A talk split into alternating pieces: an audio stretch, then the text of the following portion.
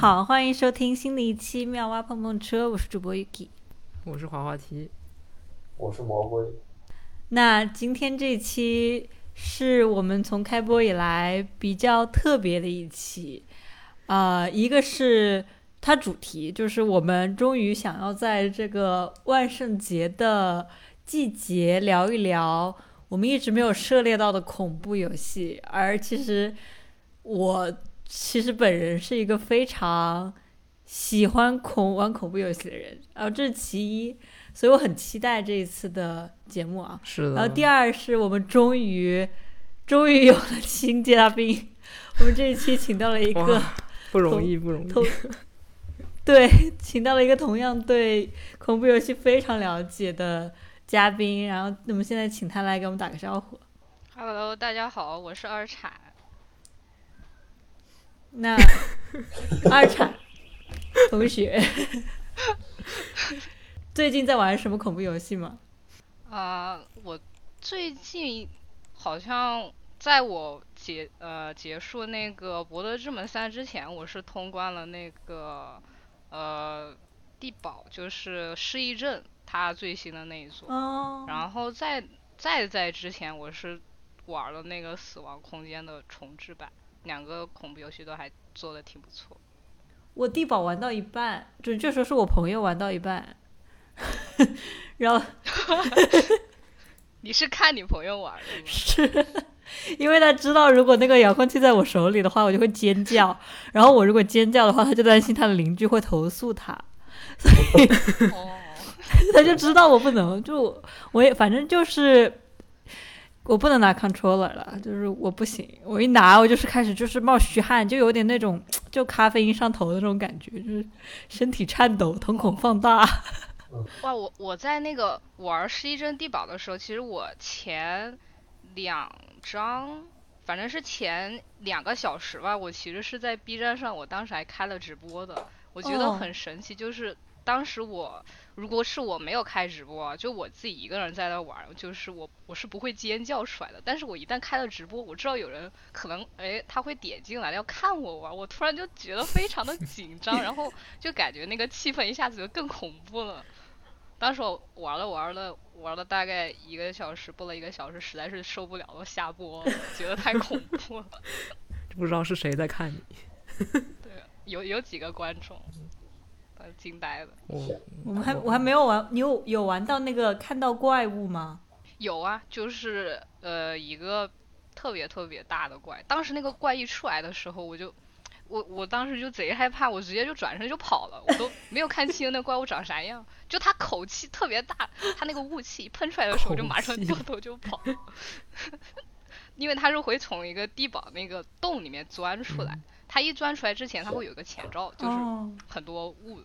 雾气雾气什么的。哦，我记得这个事情，但是我我们还没有玩到第一次见到那个怪物，我们大概就是哦，还在最恐怖的时期，因因为我说实话，我觉得失忆症这个系列。就是在没有看到怪物之前是最恐怖的，在看到第一个怪物的时候是最最恐怖的时刻。对他，他很会，就是先给你营造一种这个怪就在你身边，但是你又不知道究竟啥时候出来呀，哎呀，然后你自己心里就自己欺骗自己，自己给自己就是。我感觉我都是那种玩还没有，就可能进去，然后还在铺垫，我就已经受不了了，我就退出了，就是被自己的想象吓坏。然后如果真的看到怪，就是感觉也不是那种会尖叫的类型，但是就会之后的很长一段时间都睡不好觉。对对对，看起来我跟呃滑滑梯就是那种人菜瘾大的类型。哦，不是，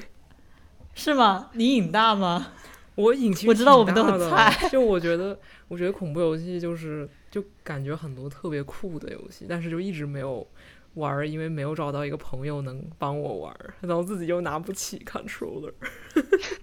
那以后说不定可以加入二产的直播间，看对，他玩没错没错。点播。哦，我知道今天那个 Alan Wake 就是第二部哦心灵杀手》第二部，今天要在 Epic 上发售。哦，真的。我可能会买，就对，如果我买了，我就可以只开一下直播看一看。好的，没有问题，我我预定直播。可以预定。可 以可以。那回到正题，我们聊来开始聊聊今天我们想要聊的东西。这个有从这一部游戏出发，然后我们看看能不能有一些什么新的想法之类的。那这部游戏千呼万唤始出来，就是一部产生于二零一四年，到迄迄今为止已经接近十年的一款游戏，叫做《寂静岭 PT》，然后全名其实是《寂静岭 Player Teaser》，它是寂静岭的最新做的一个 demo，或者说预热的一个小游戏。啊、当时它被发售，一经发售就产生了一种我不知道什么全民狂热，或者是反正当时是其实是非常火的一个状态。然后十年过去了，它的它这一部 demo 等于说我感觉吧，其实对于后来近段时间的恐怖游戏都造成了非常深刻的影响，而它本身也是一部非常非常精妙小巧的作品。那我们今天就走进 PT，聊一聊这一部 drama 很多，然后也制作非常精良的游戏。是的，我对小补充一下，就是我觉得它的它之所以这么受欢迎，其实可能也是它本身的这个制作的和发行中也也非常有争议，就是什么一上线，然后本来很受欢迎，突然莫名其妙的就被取消了，就是自带一些神秘色彩，所以就更加吸引关注。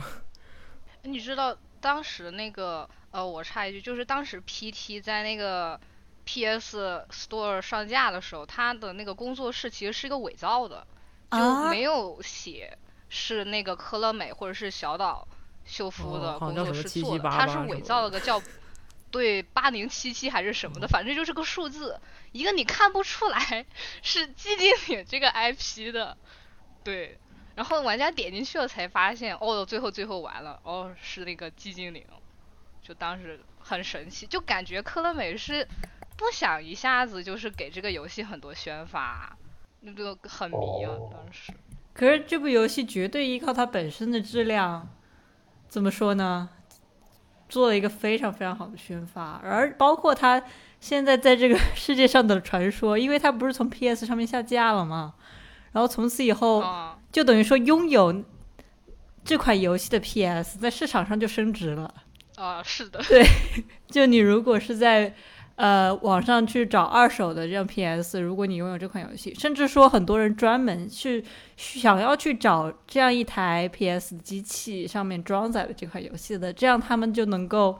真正的玩到就是原版的这款游戏。而原版的游哦戏应该至今其实都没有被流露出来，只是有很多的一些二次模模仿的，或者说是就是玩过的玩家就尝试去把它就是复刻下来的这样的一个版本吧。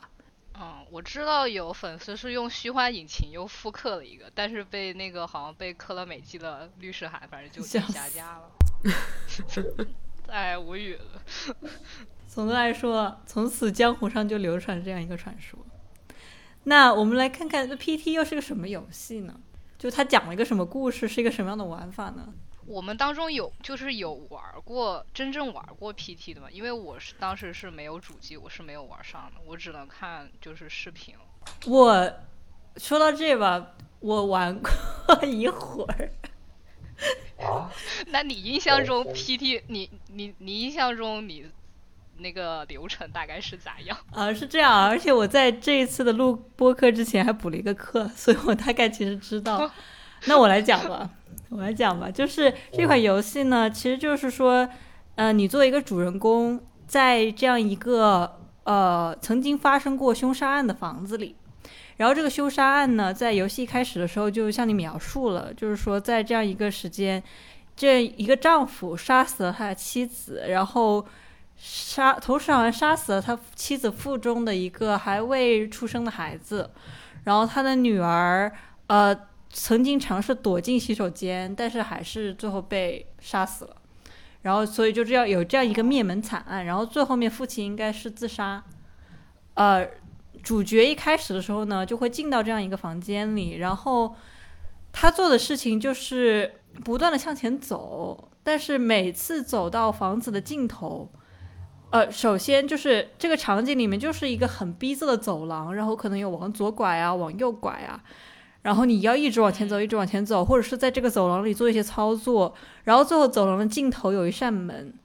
嗯，可能每一关就像是在这样一个走廊里面寻寻找一些解谜吧，就完成一些解谜，然后走下这打开这个通向地下室的门，你就会来到另外一个一模一样的走廊，然后你又继续在这个走廊里面解谜，然后大概会有可能十个多这样的走廊，每一次的经历都会有一些些许的不一样，然后慢慢的，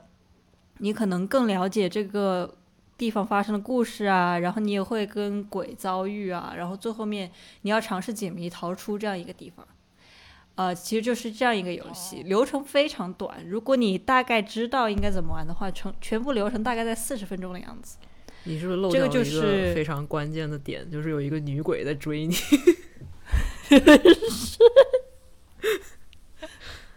如果在女鬼出现的那一次回合里面，你没有成功就是及时把那个谜解掉，你是会被杀吗？好像你是不能回头，还是他只是吓你？对，他 jump scare，然后你又重新开始，就你又回到 loop 的起点，貌似是这样。哦，嗯，就其实，等于你死了。最恐怖的事情。对啊，真的很恐怖。我之前我之前在 GC 的时候看到有人在玩，然后我就看了一眼，就是看了一个 loop，然后就真的很，他那个恐怖的节奏真的做的特别好，就是上一秒他还在，就是好像有一个二楼，就你可以看到楼上的依稀。然后上一秒还看到二楼有一个人扶着栏杆，然后下一秒突然出现在你面前，就是巨可怕。然后当时就吓尿了，就跑了。我我想起来，就是我上那恐怖游戏课的时候，有一天我们是在研究这个 PT，当时跟我一块儿做的有几个学长，他们也是跟我一起看嘛。一其中有一个学长，就那女鬼一出来，他直接吓得走出了教室，真的想这个恐怖，对他直接从座位上弹起来，跑出了教室。我们当时就是我们也被吓了，然后就看到他出去了，又又就是又吓又搞笑的那种。我们是这样的，我的 PT 游戏经验是，有一年那个我们放那个大雪假，然后很多就是同学就聚集在一个人的房，一个人的那个家里打 PT。我不太记得打的是复刻版还是打的是原版了，我觉得应该可能有人真的有原版吧。然后我们打的方式是每一个人打一个走廊，就你 你只要能够闯过这个走廊。你就可以把你的遥控器送给别人。感觉是一个很好的哦万圣节 party 活动。确实，你不知道你走那个回合女鬼会不会出来吧？哎，不是，我想知道，据我的印象来说，那个走廊不就是一个 L 型的两段路吗？那里边能有什么谜题阻挡你前进吗？里面能有什么？我我印象中就是它，你不是呃，它墙上有些时候会有字，你得用手电筒还是什么去照那个字，就是有个 hello 那个单词啊，它很精妙的把前面的 hell 那个单词照照在其他那个句子上，哦，其中有一个这个解谜就哦，我的意思是说它，呃，是怎么着？前面的路是封死的，或者前面那个门是打不开的，你需要去找钥匙，还是你为什么不能直接走过去？不是，就是说它你要，其实它的解谜是这样的，就是说你要完成一些特定的操作，而不是说有个钥匙，就是你可能干了一些完全不相干的事情，但是你听到那个门锁咔啦一下打开了，你就知道你解开了这个谜题，然后就可以往下走了。哦它这个谜题也不是传统意义上的谜题，其实我做了一些笔记，就是说我说这个游戏是一个嗯。比较偏探索型的游戏，那我其实我们就可以从这里开始展开聊这个 PT，嗯，单纯从解谜上讲吧。首先，玩家是没有任何武器的，然后在中途你可能在会在洗手间里，注意啊，就是不只是这个走廊，这个洗手间也是一个很恐怖的地方。这个洗手间就是说有的回廊里面，哦，sorry，就是说这个洗手间是有一些 L 型的过道里面会有一个额外的房间是吗对，？OK，是。然后这个房间有的时候能开，有的时候不能开，有的时候开了一半，你仔细去看，它就会有个鬼脸跳出来。然后有的时候还会出现在里面，可能会出现女鬼，反正就是这个洗手间是个很可怕的地方。然后在走到一半的时候，你可能可以从中间走拿出一个手电筒，那就是你可能仅有的一个装备了。然后整个游戏的解谜是非常非常隐晦的，其实它基本上就是为了说让你去观察，让你去实现一些特定的动作，从而在获取信息的同时，你能够达成一些抽象的一些条件啊，就像是我们做我们写写代码的时候说，哎，如果这个完成了 if if true，那门就开，它其实是这样一个感觉。所以你在玩的时候，除了一部分担心你可能会被女鬼追杀以外，还有很大的一一部分点是你需要去观察，需要去探索，你需要去找一些墙上的文字啊，你需要去看呃一些照片，或者说你需要甚至去等待。呃，所有的这样一些动作是最后成就你能够解谜成功的一个条件。打个比方吧，打个比方吧，呃，有一部分有一个谜题啊，是这个女鬼这这部分有一个小剧透，就是说这个女鬼呢，呃，她应该是在生前失去了她的右眼，然后这个游戏为了让你领会到这一点呢，你就会需要仔细的去看一张摆在桌上的照片，然后你就会看见那张照片上面写了一个叉叉，然后上面写着把它挖出来，然后这时候你再定睛一看，你就会看见他那个右眼上面咵一下，就是好像那个照片完全被那一块儿被哦，你从像素里面挖出来，对吧？然后这样一个动作如果实现了之后，门锁就开了，然后你就可以走出这个回廊。哦，好吓人呐，听着就吓人。我呃，右眼好像是在，我忘了是什么教，基督教还是什么，反正就是丈夫好像是怀疑妻子不忠什么，还是什么不忠，他就说挖掉右眼。反正他们这个整个女鬼的这个设计还挺有哦，好像是说，呃，是不是故事里面有一部分是说，呃，因为那个这个家庭的那个爸爸是酗酒，然后所以妈妈要出去工作，嗯，然后他就去 part time 在哪里打工来着，然后就有一个什么 manager，就他的 manager 就喜欢他什么的，就估计跟这个有关系吧。嗯，怎么？你是在讲圣经还是？不，我在讲 PT，圣经应该不会有什对，么但是他这个。女鬼就是为什么会 右眼缺失，他是有就是和好像信教那边是有关系。哦，哦，原来如此。嗯，我这这可能一个小插曲吧，就是嗯我觉得这种对于宗教 reference，因为我我做了功课才发现，它是这个游戏，它是跟那个很出名的那个墨西哥的导演，就是啊，吉尔莫德托罗。对，吉尔莫·德托罗，就是专门拍恐怖片和惊悚片的一个导演，我也特别喜欢。就他，他就是，反正他的片里都特别多那种宗教 reference，所以我就觉得，就可能，嗯嗯，突然就 make sense。是，我感觉我们说宗教又可以说很多点，然后可是从这个探索游戏，我又还又可以说很多点，不一下子不知道从哪里开始。是，宗教可以之后再说主题的时候再绕回来。可以，那我继续给大家讲一个那个呃去除武器的这样一个点吧，就是没有武器，完全纯探索，就是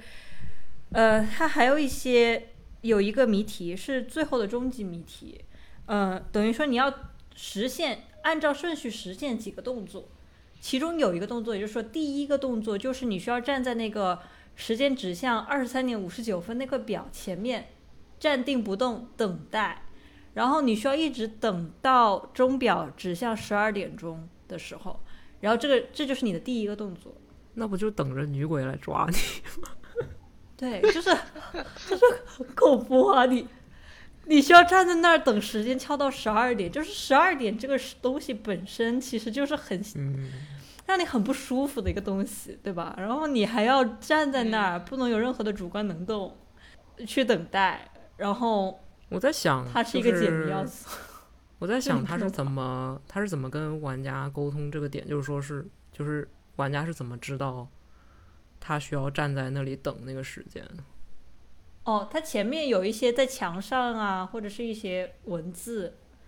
会通过你解解前面的一些谜题，或者其实其实解谜啊，就是在前段时间，可能在游戏比较初期的时候，你去观察一些东西，然后你就可以获得 哦，这这个这个话筒里面传来了传来了白噪声，让我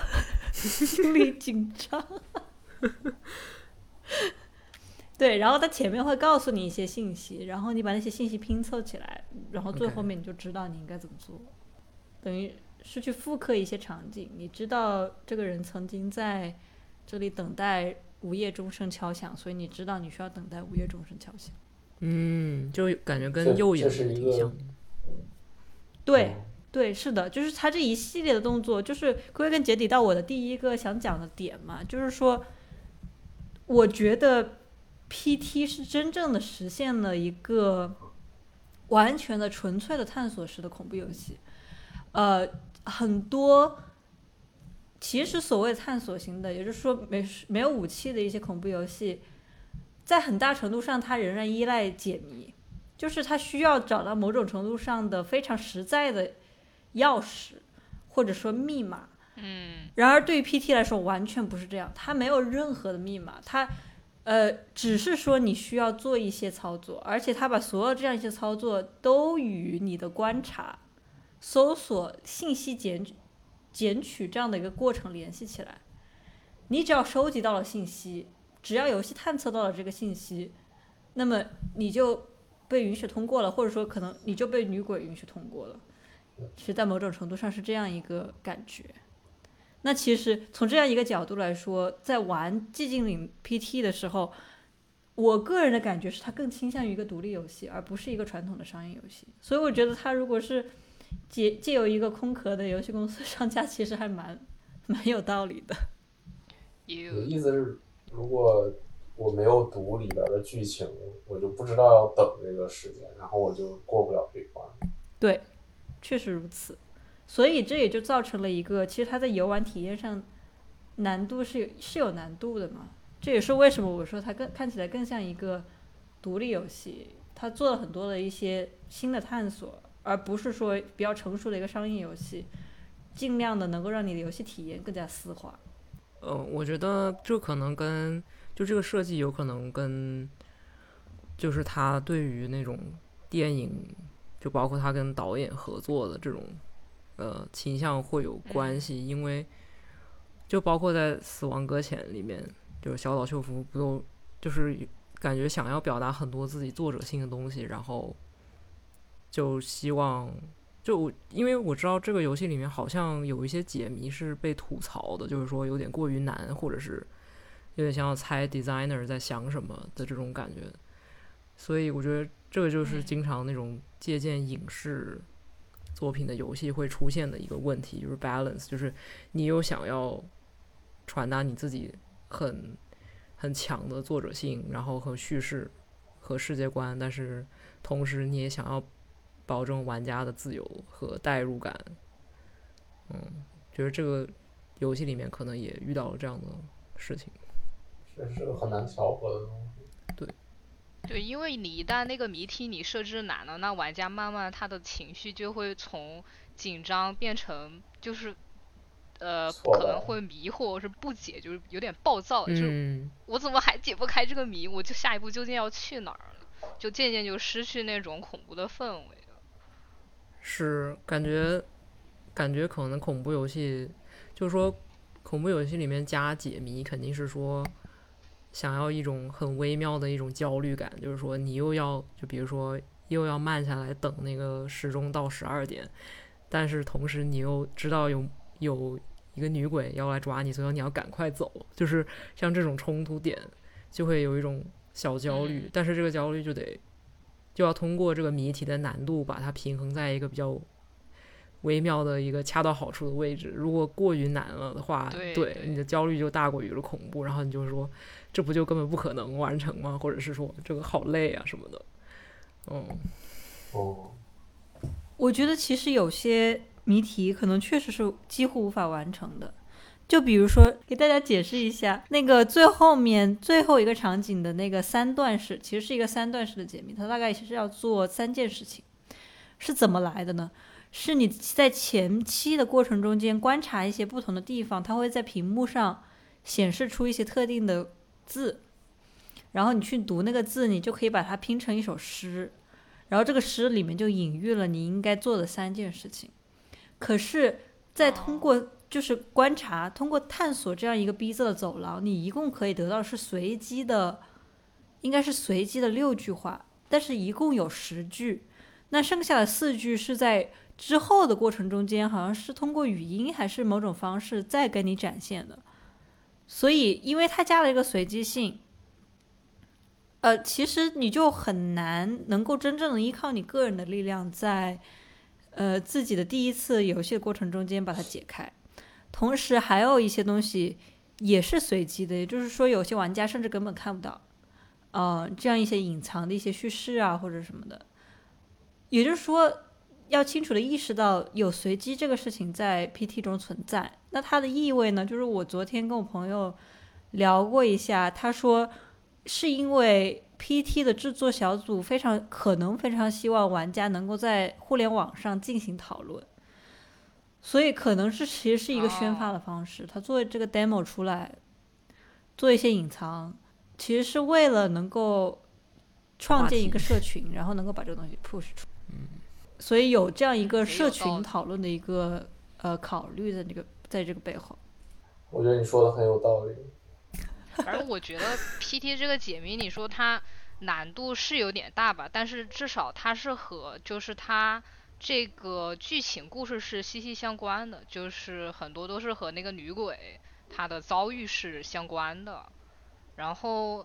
我觉、嗯我觉得这个谜题的设计比就是《生化危机》最初那几部就是单纯的找钥匙开这个钥匙对应的门，然后收集一个碎片把它拼起来。因为我感觉他那个在那个洋馆里面那个，你很少能了解到这个洋馆背后，你为什么收集这么多钥匙？那洋馆主人是喜欢这么多钥匙吗？就是很少能了解到那洋馆的剧情。哦，然后就感觉是为了纯卡你，或者是为了纯解谜而解谜，就是嗯，没有像 PT 这个设计的这么优雅。哦，对啊，这个是其实是把谜跟叙事完全结合在一起，但是《生化危机》那种就是它会单独，比如说你有收集物或者是什么的对，描它就变述里头成单独收集物。叙事。那怎么说？我感觉就是从一个游戏或者商业性的角度来考虑的话，肯定是《生化危机》这种要好，因为你毕竟有人，就是说你就就是玩游戏有很多人不读叙事的，或者说他不是为了叙事进来的。嗯，而且你从你从生产的角度，就是做 narrative 的人和做设策划，就是游戏策划的人是不一样的两组人。然后，然后如果说他们要结合，就要要不然就是这个 director 非常注意两个人的结合，两者的结合，然后嗯，要不然的话，他们经常就是分开的，然后并且还是游戏是就是策划先行，然后然后文就文本包装，就解释不过去的就文本包装，所以就感觉像这种哦，对开发形式的话，很难会有那种就是两者结合特别紧密的情况，至少以前吧，嗯。所以我感觉 PT 其实，在某种形式上，我不知道它在在 PT 产生之前的恐怖游戏是否其实也有类似的尝试，但是我觉得它可以在某种程度上算是一个里程碑式的东西，它呃开创了一个其实可能其实寂静岭一直都是这样，对吧？它一直其实都是非常重叙事的一个一个系列的游戏，它。为人津津乐道的，其实很多都是它本身的一些叙事的东西，而 PT 可能是这一个系列又到达了一个巅峰，它的每一层都是一些隐喻，每一个细节都是隐喻，全部都跟叙事有关。然后它也创造了这样一种恐怖游戏，呃，更加的与它背后的这样一个故事结合，它的体验更多的与故事结合的这样一个游戏方式，我是感觉是这样的。呃，which 其实我其实更喜欢这样我的。个人很喜欢激进的原因，是因为它它的这些故事呀、主角啊、人物这些都是和家庭悲剧相关，就是更和普通大众更有那个更能产生共情。你像《生化危机》，在第七部之前，它都是什么美国大兵、士兵、特种部队和什么病毒公司这种做斗争，你就普通人就感觉很难和他的那个剧情和背景故事产生共情。但《寂静岭》它就是什么，呃，儿童虐待呀，然后丈夫和妻子不和呀什么的这些，就感觉哎，这不哦就是呃，可能就会会发生在普通人家庭里面的故事嘛？所可以不要代入感这么哦强吗？真的挺恐怖。我感觉真的是这样哎，就二产一点，我想起他确实和我平时喜欢听的那种什么凶案啊 FM，那种东西，就非常非常像。就 PT，甚至他也是，就是一个丈夫酗酒的丈夫怀疑妻子在外面有染，然后杀掉了妻子，这就是家庭的悲剧呗。它好像甚至是从一个真实案件改编的。哦，它上面好像是写了这句话，嗯，是，就是更恐怖了。而且就是我感觉啊，三 A 游戏，呃，可能更少的会涉及到就是呃家庭悲剧相关的吧，可能是更倾向于《生化危机》那种美国大兵式的，就是个人英雄主题类的，更多的是独立恐怖游戏，他们会探索一些。个人方面上的这些恐惧呀，就比如说现在好多那个呃独立游戏，它会去探索，就是 stalker 那个，就是女性，特别是女性，她在晚上自己一个人走夜路，哎，被跟踪了或者什么的这些，这也太真实了吧？像这种，像这种就是更加偏你说家庭悲剧或者更加日常的，就嗯通过日常事情，就是或者一些状况来做恐怖游戏的，是不是更加偏亚洲一点或者日本？就我记得之前嗯，对像欧美恐怖片，好像以前都是就。以前的都是那种某一个怪物，或者是就离好像现实生活比较远的感觉。但最近这几年欧美也开始就是整那种 OK，准备跟踪啊那些什么。嗯，有个叫 Fears to Fathom，它是就是章节式的，它据说是收集网上真实故事改编。然后现在很多就是，哎，自己孩子一个人在家做作业，哦，家里突然遭贼了，然后什么的，都是这种。哦，就我我反正我觉得寂静岭还有这个寂静岭 PT 就是，哎，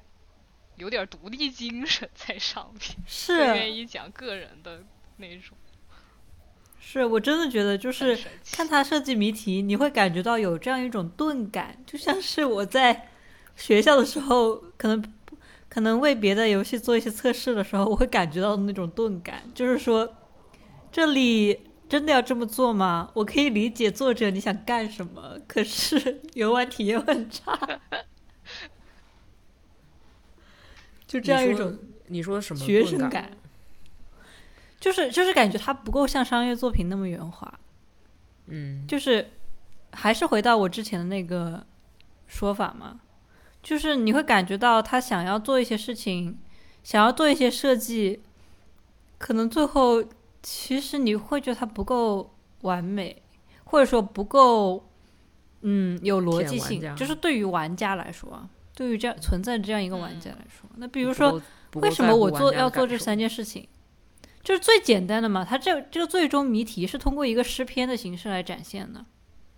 然后你要根据那个诗做一个一模一样的事情，你不觉得这个设计就非常非常的 NYU 吗？就 你觉不觉得他就是会在一个学生作品中间看见的一个东西。他做这个事情的时候，其实并没有完全想完全按照那套商业逻辑和一个既往已经是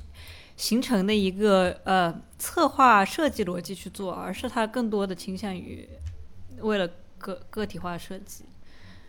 看做一些其实很难解的谜题，做一些从作者角度很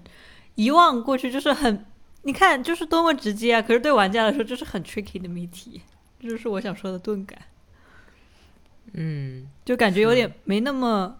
圆滑，有点嗯毛糙的那种感觉。嗯，因为我知道那个，就我又回到那个 他合作的导演，就是吉尔莫德·托鲁。吉尔莫，对，就是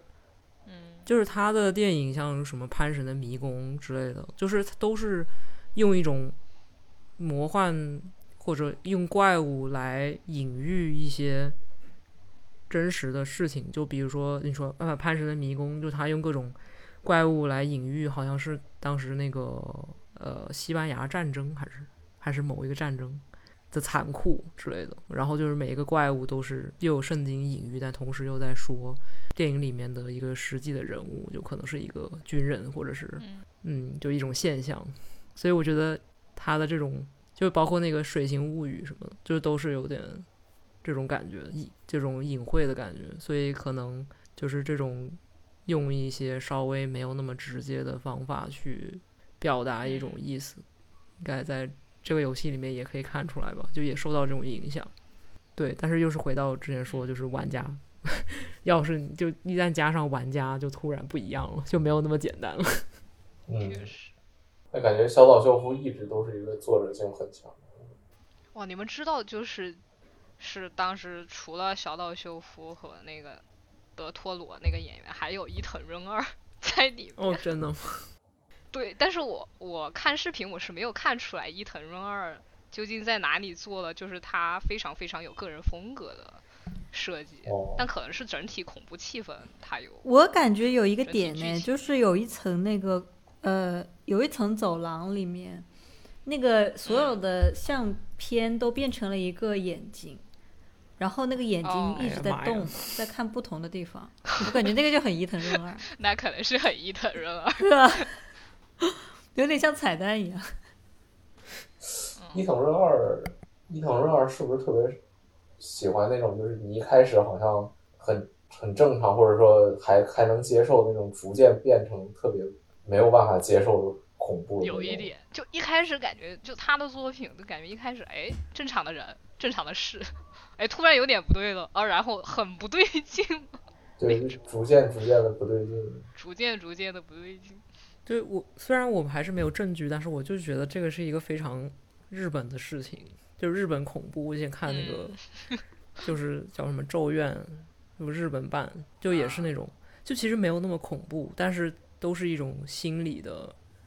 就好像就有点不对。就比如说一个人，就你在桌子底下，然后他就在你的什么桌子上面，然后两个脚的声音在那里踩踩踩，什么就是很奇怪的那种。你为什么要讲这种？我们现在录音的时候天已经黑了。就是那种什么从缝隙中看过去，要这要的就是这个氛围。对，就就就是什么都是看可能到身体的一部分最，恐怖的莫过于你自己很能代入的恐怖，就跟刚刚说的那样。是的，刚才魔鬼提是不是提到小岛秀夫了？哦，我我只是想说他他的作品都很带作作者性，哦，怎么说？举个例子，就比如刚刚说《死亡搁浅》，嗯，我不知道，我记得好像之前咱们不是争辩过这个作者性跟 哦，你说的是《博德之门我就说》那个，就是说玩家选择，就玩家改变改变角色，还是角色自己有一个一开始就设定好的弧光？哦，对对对，对对对对对，嗯，你觉得《死亡搁浅》里怎么说？但我就感觉就感觉，比如说《死亡搁浅》里头，它的一切设定或者什么之类，都是就怎么说？感觉哪儿也没见过。就我也不知道怎么定义这个作者性，但是我就是觉得，如果你你弄了一个特别新的，就是哪儿也没见过的一个设定，你用的话，那估计就是就是这个作者自己想出来的这种感觉。感觉小岛本人也有点什么恶趣味，就很有趣。这个人恶趣味，那《死亡搁浅》就《死亡搁浅》里面那男主，你要是他不是有个设定是你要定定时的去撒尿吗？我觉得这我没有在其他三 A 游戏里面看过有要做这个动作。还有还有用婴儿是吗？那 小岛修复的婴儿婴儿元素，对，小岛修复感觉就很喜欢用 baby 这个元素，在《寂静岭 PT》里面也有，感觉那个是比女鬼第二恐怖的东西。真的吗？我觉得哦，女鬼应该是第一恐怖的，然后婴儿可能是第二对对对，恐怖的。婴儿第二恐怖。但总体说来，我感觉 PT 好像就是这三个人凑在一起说我们做个 Game Jam 吧，然后他们就做了 PT，挺像的，挺像的。是不是给我一个这个感觉？PT 我当时就是德托罗呃伊藤呃伊藤润二和小岛秀夫的 Game Jam，对呀、我那所以 中间有一股那种学生气就 make sense 了嘛，因为有两个人，其中两个人其实不是做本职不是做游戏的呀，所以他们就会提出一些点，然后小岛秀夫就会说：“哎呀，你这个做不了，做不了。”然后他们就说：“可是很有意思啊，我们做吧。”就，而且这也解释了我当时呃回顾的时候，我就说：“哎，这个游戏怎么又又白又日？你知道吗？就是就很难说，还有一种？还有一种日本游戏被白人化的感觉，哦，就是你明明看到它的包括女鬼的这种感觉啊，你说那个。呃，天花板上有个绳子荡来荡去，非常非常日本。你这种，它其中还有一个呃设定嘛，就是你可以通过一个小孔去窥视窥视卫生间，然后其实什么也不会发生，但是你可以窥视，然后这窥视的过程很日本，可是就是死的这一家子人是个白人，然后你就会有点混沌了，然后他就给你一种不知道怎么定义的感觉，他绝对不是非常传统的日式恐怖，他绝对不是，但是他也绝对不是非常传统的美。寂静岭系列一它的故事应该都是发生在欧美地区，好像没有没有发生在日本本土，都是欧美人。就是所以这个故事确实是欧美的，但是你可以很明显的感觉到一些日本的痕迹，就是包括甚至在这样一个狭窄的走廊里面走路，你说，就是我感觉这个也是非常日式的东西。那美国的大房子谁会有这种走廊啊？纽约吗？可是对吧？它按理来说应该是那种，至少我我想象中是那种乡下大房子。是我懂你什么意思。就死的非常敞亮的那种。可是就是这个游戏你进去啊，走廊只能一个人过啊，明显的是那种日本一米六的人才能过，就是。什么？我我只有在日本才活得很快乐，就是我如果在欧美，对吧？一切就对我来说很大，我是这个意思。嗯，嗯，我我突然想到一个词，就是很很阴，就就是日本的游戏感觉就是很阴森森的，但是美国或者是就是欧美的一些至少大片，就是我看过的，就都是很直接的，就是要吓你，就是拿一个很明确、很具体的一个怪物，然后站出来吓你。但是日本就是很玩阴的这种感觉。我感觉之前你们在很之前说的那个那些点，我感觉就是可以总结成一切恐惧来源于未知嘛，因为你们都说都是在这个怪出现之前，你们觉得是最害怕的。我感觉日本就很好的利用了这句话，就是说他们，就是说这个东西不会很具象，而且你也不知道这东西具体是个什么，背后的原理是什么，都不会知道。但是欧美的这种很很多，比如说是一个变态的农夫去，只是在路上被人撞急了，卡车司机都可以当成恐怖的元素，就有点太具象化了，导致后边看着感觉更像是在看血腥片，不像是看恐惧恐怖片。但是克苏鲁那种恐怖，就是你也不知道源头是什么，然后你也很无助，然后你也没办法打它。但那个也确实一个欧美的 reference。我觉得克苏鲁确实是未知的恐惧，但是它是一个非常特别的未知的恐惧。它是 cosmic，就是它是在讲人和那些古神比起来多么多么渺小。他通过这一个个故事，让你认意识到人类多么多么渺小，然后外面外面的神、外面的宇宙多么多的庞大什么的。所以还是一种被碾很直接的被碾压的感觉。对，直接那种体型上的差距啊，那个什么，而且更讲究就是人类是无法完全理解，甚至是根本不能理解那些宇宙之外啊这些古神什么的想法，所以人会疯掉，就就哎，他逐渐从一个正常人，哎呀疯了。可能看到这个就是古神的遗迹什么，他就突然疯掉了，精神上降维打击。如果从这个层面上说的话，那就是寂静岭 PT 啊，是个特别完美的。就是说，他如果一直在叙事在往前进的话，也就是说你一直不知道后边会发生，他没有那种重复的东西存在，就没有那种机制型的嗯层层叠进的那种。你知道一开始发生了点什么，然后你对后边有一种预期那种感。如果它一直是在叙事往前走的话，就是说你其实不知道这个故事怎么发展。所以你也不知道后边会出现什么样的谜题，是是什么样的东西来吓你，也不知道。我就说，所以它很恐怖。我感觉某种程度上是这样，就是说，呃，从它叙事上来说，它其实整个都是围绕着这样一个故事，然后它其实是从不同的角度去把这个故事的某一面抽出来，然后把它具象化。这个方面我也觉得非常非常独立游戏。然后所以说，它可能每进入一个走廊，这个走廊是一个很特殊的一个呃走廊的变体，这样子，所以你确实。某种程度上没有办法预知会发生什么，呃，因为他吓你的方式就很多种多样。那其实它里面的逻辑还是有一个隐隐约约的，能够就是越来越恐怖，越来越恐怖这样的一个感觉。然后最后收尾也收的很好，它落在还是回到了一个现实世界。嗯，我就觉得拿捏的很好。那、嗯对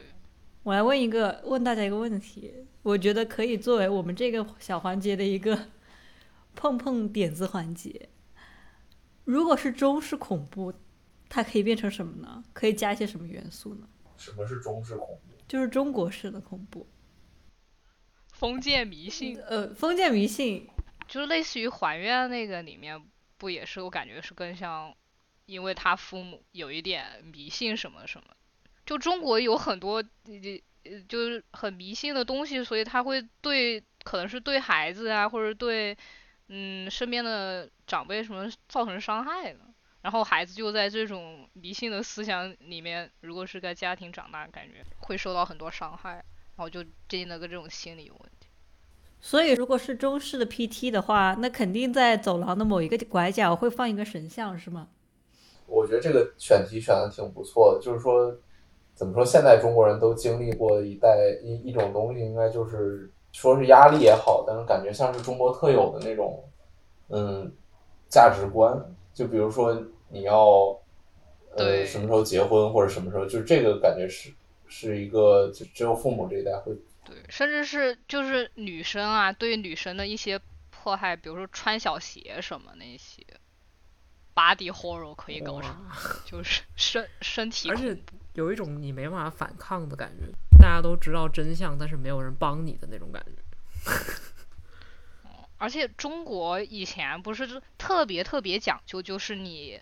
孩子你是不能违抗长辈的那些命令啊、想法那些嘛。欧美好像一般没有这种，就特别是孩子没法违抗父母，就父母或者爷爷奶奶他说啥就是啥。家里有一个特别特别大的，就是呃身份地位都话语权很重的大长老这种感感觉。我怎么听起来感觉中式恐怖跟 cult 可以联系的很紧密啊？我觉得封建迷信不就是 cult 的一种吗？那也就是说，你进入这个 PT 这个房间的时候，其实你某种程度上进入了一个 cult 的村庄吗？如果是这样的话，可能也就可能也是就是什么七八十年代那种，就也可能就是也是一个很窄很窄的走廊，里面放一些神像啊，供奉一些什么神灵啊这些东西，但可能你你要收集的是什么？可能是某一个受害者他在这个迷信下可能被献祭的什么的。你们有看看过那个什么大红灯笼高高挂？没有没有。没有，其实我也没有看过，但是我就是听过特别特别恐怖，然后但是其实又没有什么恐怖的画面。他讲的不是一个那个封建家长制的一个家族里面的一些女性的故事吗？嗯，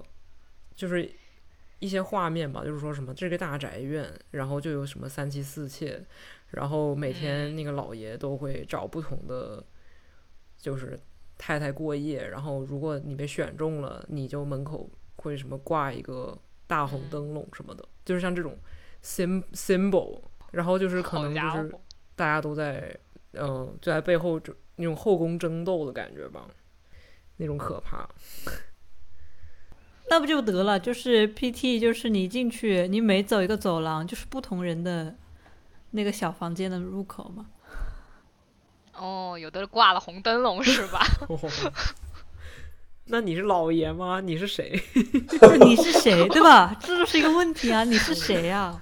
有可能你就是老爷，但是那个女鬼是可能是在这种斗争当中死掉的一个妃子。你也可以是就是这个小家族的一个小孩子，可是你不知道哪个是你的娘。嗯，啊，这哇，太恐怖！我想一想觉得很恐怖。然后你是个女孩子，低头看着自己有一双小鞋，然后后面说你被选中了。最后我这个太有太有感觉，你身后出来一个老爷，然后在那儿追你，然后那个走廊上突然摆满了灯笼，你知道吗哦，对，那个鬼甚至可以就是老爷呗，就这样，就老爷被其中一个妻子给毒杀了呗，他暴毙。有一种那种什么，就是老爷作恶多端，然后被妻子毒杀了之后，然后他的鬼魂又过来报复妻子，导致这个大院里的所有人都死了，然后你就是他们中的孩子，然后过来找你要逃出去是吧？有可能，而且我觉得很有意思，就是说我们可以把那个走廊，还是那个走廊嘛，就像古代大院的那种回廊一样，就是你还可以在，就只能在回廊里走，然后你可以从嗯纸窗户上面捅一个孔，可以看里面，但是你永远都进不去，然后就会有奇奇怪怪的声音哎呀，我的妈呀！我觉得偷窥也算是一个比较恐怖。还可以有那种东西，就比如说你你的脚上的鞋是有耐久度的，就是说那个穿小裹小脚那种感觉，就是你一进来你就发现你的鞋就是时不时的就会很难受，然后你就走不动了，然后你就必须得找新的鞋，哦，呃其实是一种哇，弓箭糟太对了。真的是找新的，我感觉应该是，哦，就是你的你的血量会慢慢的降低，就是你就是持一直是持续的，就有点像中毒了一样，就是你的血量会慢慢的扣，然后你快快不行，就然后你会看到你的鞋慢慢的被血血给浸湿，所以你就要换一双鞋，哦你，才不会死。它好痛啊，这个样子。是啊，但确实就是这么痛吧，感觉。我还有一个非常奇怪的一个呃一个想法，就是我不知道你们有没有大概了解过莫言的《生死疲劳》啊这本书。没有，它是一本魔幻现实主义的小说，然后它的作者就是主角死了之后轮回转世成各种各样的家畜，然后可能这一世它是一头驴子，另外一世它是一只狗，然后它就通过这样不同的家畜的命运和它所属的主人家的命运嘛，去描述一个时代的变迁。然后总的来说，就是万一你是一只狗呢，就是你有没有可能是什么祭祀的时候被杀的那只鸡呀、什么的？哦，这样感觉就是有反转啊，因为永远不会有人想到你是动物嘛，是一个叙事轨迹。嗯哦，那你是不是你的视角就得特别特别低？对啊，我也在如果你是一只鸡，可以啊，对啊，然后这样大家不会就会以为你是一个孩子嘛，但其实不是，你是一只鸡。嗯，其实你是一个爬着走的女鬼，啊，那感觉还挺有意思 确实挺听有意思起来是没有什么意思的。那回到 PT 这个游戏本身，它还有其实很多的一些嗯、呃东西都可以讲，比如说它的这样一个轮回的设计，我们想讲一讲，呃，嗯关于这样的一个设计怎么影响到了之后非常多的游戏。然后还有一个可能我们现在讲，就趁着在这个讲完这个故事之后来讲，就是关于它的环境叙事。呃，我很想讲这个点的原因，是因为我发现它的环境叙事是非常统一的，就是它其实在很多方面践行了一个一致的概念，就是要小、要窄、要紧、要非常非常的呃逼仄。然后我发现，就是不管是说它的环境本身。啊，还是他的做的一些交互，其实都创造了共同营造这样的一个环境，这是他环境叙事。当然，环境叙事有很多方面嘛，嗯，但是我发现这个东西其实我非常想提出来的一个之一。首先，我想讲的就是它走廊嘛，这个我们之前已经提到过了，就是它走廊是非常狭窄、长的，而且甚至我觉得在某一个版本的走廊里，他们甚至刻意的把走廊的长度变得更长了。也就是说，哦，啊，在这个长直道里面走，本来就让人非常难受，而且你会发现，它这个版本的走廊比之前的走廊甚至还更长一点，它就会有一种非常扭空间扭曲的一个感觉。然后它的这样一个长，造成了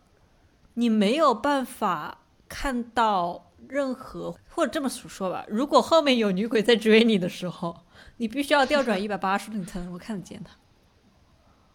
而且你无路可逃，就是 如果后面有女鬼在追你，所以每一次的回头，他有很多种回头杀，然后他确实利用了这个回头，因为回头这件事情就是非常恐怖。然后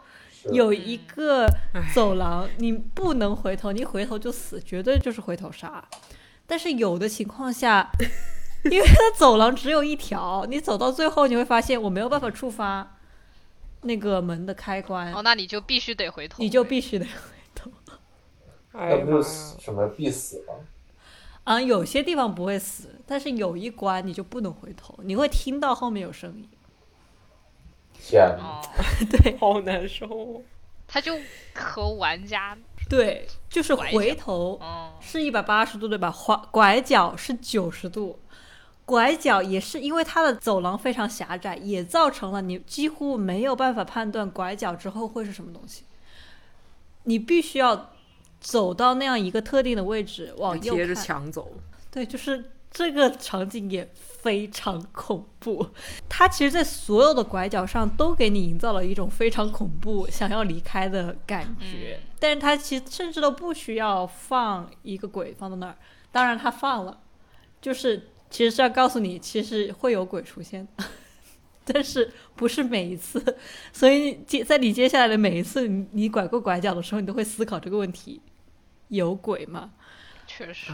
第三件事情啊，我们讲了回头，对不对？我们讲了拐角这样一个逼仄环境。第三个抬头，然后就我真的觉得，就是它这个地图设计真的绝了。大家应该有记忆，在那个游戏的。玄关的那一块儿，就是它的整个环境，它的走廊其实都是一个普通的那个吊顶的高度啊，就是一个普通一层楼的高度。但是它在接近玄关的那个位置，它的吊顶是两层楼的高度，而且非常狭窄。同样的，也就是说，你只有站在一个特定的一个地方，你必须要离那个空间很近，然后你抬头，你才可以看见上面有东西，而且每一个走廊。也不是说每个走廊了，很多走廊在这个位置出现的东西都不一样。也就是说，它不仅是包括了九十度侧，它还包括了你抬头的这个九十度，也很恐怖。因为你一旦想到，你即使没意识到那个女鬼可能就站在二楼看你，你你没意识到吧？但是你回过头，哦，原来有个人默默在黑暗中在我二楼看我，我就觉得很恐怖。我已经起鸡皮疙瘩。有人看着你在那儿走。而且我觉得很有意思，就是说，就是它有点像声东击西的概念。就比如说，你突然看到一个人影，它就会逼迫你去下意识的往那个方向看。那这样的话，你就要必须得，你如果要回到你主要的那个视角，你必须要 trigger 那个九十度的转。嗯，对，而且它刻意设计的很窄，就让你必须要，可能必须要到那个地方你才能看得到，必须要走过去这样的一个情况。甚至包括还有一个这关于视角的东西啊，就是那个窥视孔。那窥视孔也是一样的，就是你在窥视孔里面透过窥视孔去看浴室的时候，每一秒钟你都像在那个拐角前面一样，让你非常的挣扎。就是你在想我我不想看，因为你总觉得往右边一看就肯定不是什么好东西。哦，所以它是一样的，这个环境，呃，其实不完全是叙事啊，就是环境的一个主要设计理念就是窄，关卡设计，然后让你的视角变得非常的局促，啊、同时就是造成你这种非常紧张的心理。我觉得这个是 PT 作为一个 demo 来说，贡献给恐怖游戏最大的一个财富之一，就他真的把这个做到了极致。补就想到一个补充的设计的点，就是比较聪明的，就是不是说有很多谜题是在墙上有什么，嗯，就是字什么的，因为我在想，就是因为它的，嗯、它的它的路很窄，所以如果你要看清楚墙上的字，你应该也是得要转头，就不像你如果比较宽，你就稍微转一下你就可以看见了。但是如果是比较窄的话，是不是就是要整个转过来才能看见？是你看每一个东西摆在侧面的照片什么的，就是都是要切换一个视角。对，就是每次你看一个东西，你就看不到其他任何东西。觉得好有意思，而且我觉得还挺可可能挺适合 VR 的。就如果说它没有特就是不会吓死人的话，因为 VR 就是又把它变得更可怕了。但是我就因为 VR 里面你转头，就是 VR 里的转身有很多是那种四十五度角 snap 过去，就是因为怕头晕嘛，就是你不会，哦你有很少会就是像真正在用用键鼠的时候，或者是 controller 就是比较丝滑的就转过去。就是像 VR 里面一般会，你可以设置一个角度，它就瞬间会弹过去那个角度，就四十五度、四十五度的转。嗯那如果在这个游戏里面的话，我觉得真的有人会吓死了。就每卡一下就会下去。玩而且更玩好 VR 版之前要签生死状的，不是？因为说句实话，尤其是像那种 VR，它要求你就是走路的那种嘛，就是你不是靠手手柄去控制你的位置，而是走路，对吧？你你就真实的在那个场景啊，那你那你想要去看到什么东西，你就会真实的必须要走到那儿去啊。我连手柄都不敢推，你要我走路？直接做一个 PT 的那个密室逃脱吧，就真人版的，感觉这个很好复刻。女那女鬼会不会直接就是被打？女鬼站到二楼，你打不着她。我觉得二产讲的这个关于二楼，因为我好像记得确实有这样一个情景，对吧？就是女鬼是会站在二楼的。对她好像有有一个回合，她是会站到二楼，她会先让你看到。我真的会失去理智。所以我当时就直接转身走了。直接退出游戏算了。好有意思，我在想，就是因为就因为因为回到 VR，就是哎，最近做 VR 多了，就是嗯、